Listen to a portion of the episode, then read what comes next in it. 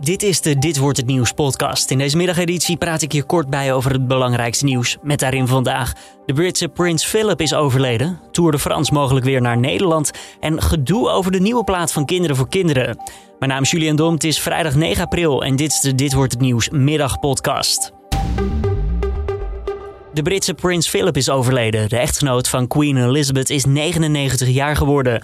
Philip werd in februari nog uit voorzorg opgenomen in het ziekenhuis omdat hij zich niet lekker voelde. Een maand later werd hij weer ontslagen.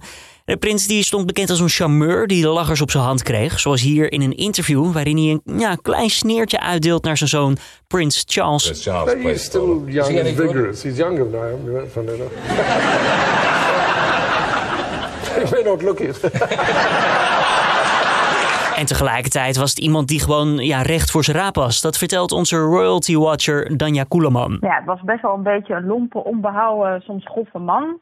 Tijdens de economische recessie in 1981 zei hij een keer... iedereen klaagt er altijd over dat hij te weinig vrije tijd heeft... en nu heeft iedereen het erover dat ze geen werk hebben. Het was niet altijd even handig wat hij zei. Ondertussen komen steeds meer condolences binnen voor prins Philip. Zo noemt koning Willem-Alexander ja, zijn eh, persoonlijkheid een levendige.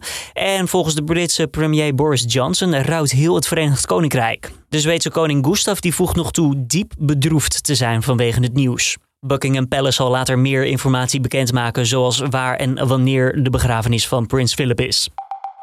We gaan geen domme dingen doen in zicht van de haven. Dat zei minister De Jonge na afloop van het corona-overleg met de ministers. Hij reageert daarmee op de verbaasde reactie van de Vereniging van Ziekenhuizen over mogelijke versoepelingen. Dat zegt hij bij Radio 1. Op dit moment liggen er gewoon meer dan 2500 mensen in de ziekenhuizen. Dus de ziekenhuizen zullen terecht tegen ons zeggen... jongens, weet je het wel zeker?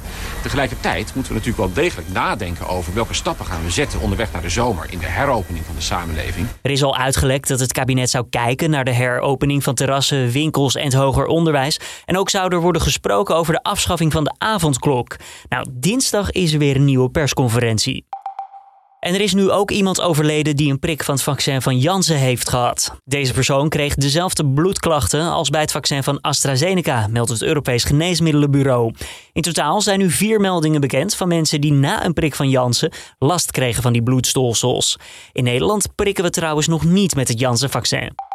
En dan sport. Ja, want in Rotterdam en Den Haag hebben zich samen kandidaat gesteld voor de start van de Tour de France in 2024 of 2025.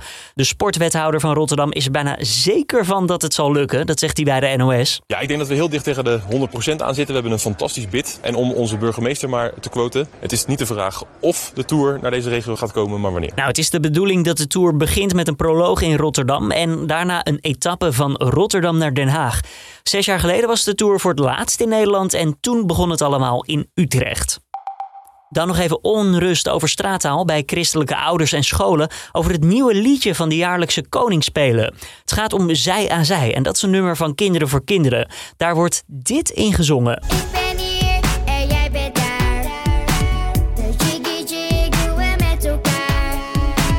Jiggy Jig. Nou, dat blijkt dus nu Indonesische straattaal te zijn voor seks. Kinderen voor Kinderen baalt van de ophef. De term is ja, als verzonnen woord in het lied gekomen. Want ze zeggen als we wisten waar het voor stond, dan zouden we het zeker niet gebruikt hebben. Dan nog eventjes het weekend weer van Weerplaza. Ja, veel wolken, af en toe wat zon. In het noorden kleine kans op regen. Zaterdag en zondag wordt het kouder. Kans op regen dan ook en veel bewolking. En misschien krijg je honger van de podcast. Nou, als je een tosti wil maken, voorzichtig. Of althans niet voorzichtig. Nee, opgelet, want het kan wat lastiger worden. Er is namelijk een kaastekort bij de Albert Heijn aan het ontstaan. Door leveringsproblemen zijn voorverpakte kazen niet leverbaar. En denk dan aan plakjeskaas, brie of zakjes met geraspte kaas daarin. Nou, vooral online bestellingen hebben last van de problemen. Maar ook winkels krijgen langzaam en zeker te maken met het kaastekort. En dit was dan weer de Dit Wordt Het Nieuws podcast van deze vrijdagmiddag 9 april. Tips, feedback, vragen, alles is welkom. Stuur het naar ons toe via podcast.nu.nl. Mijn naam is Julian Dom. Ik wens je voor nu een goede vrijdag en een fijn weekend alvast. Maandag is mijn collega Carnede weer om 6 uur ochtends met het nieuws van dan op nu.nl en in de app.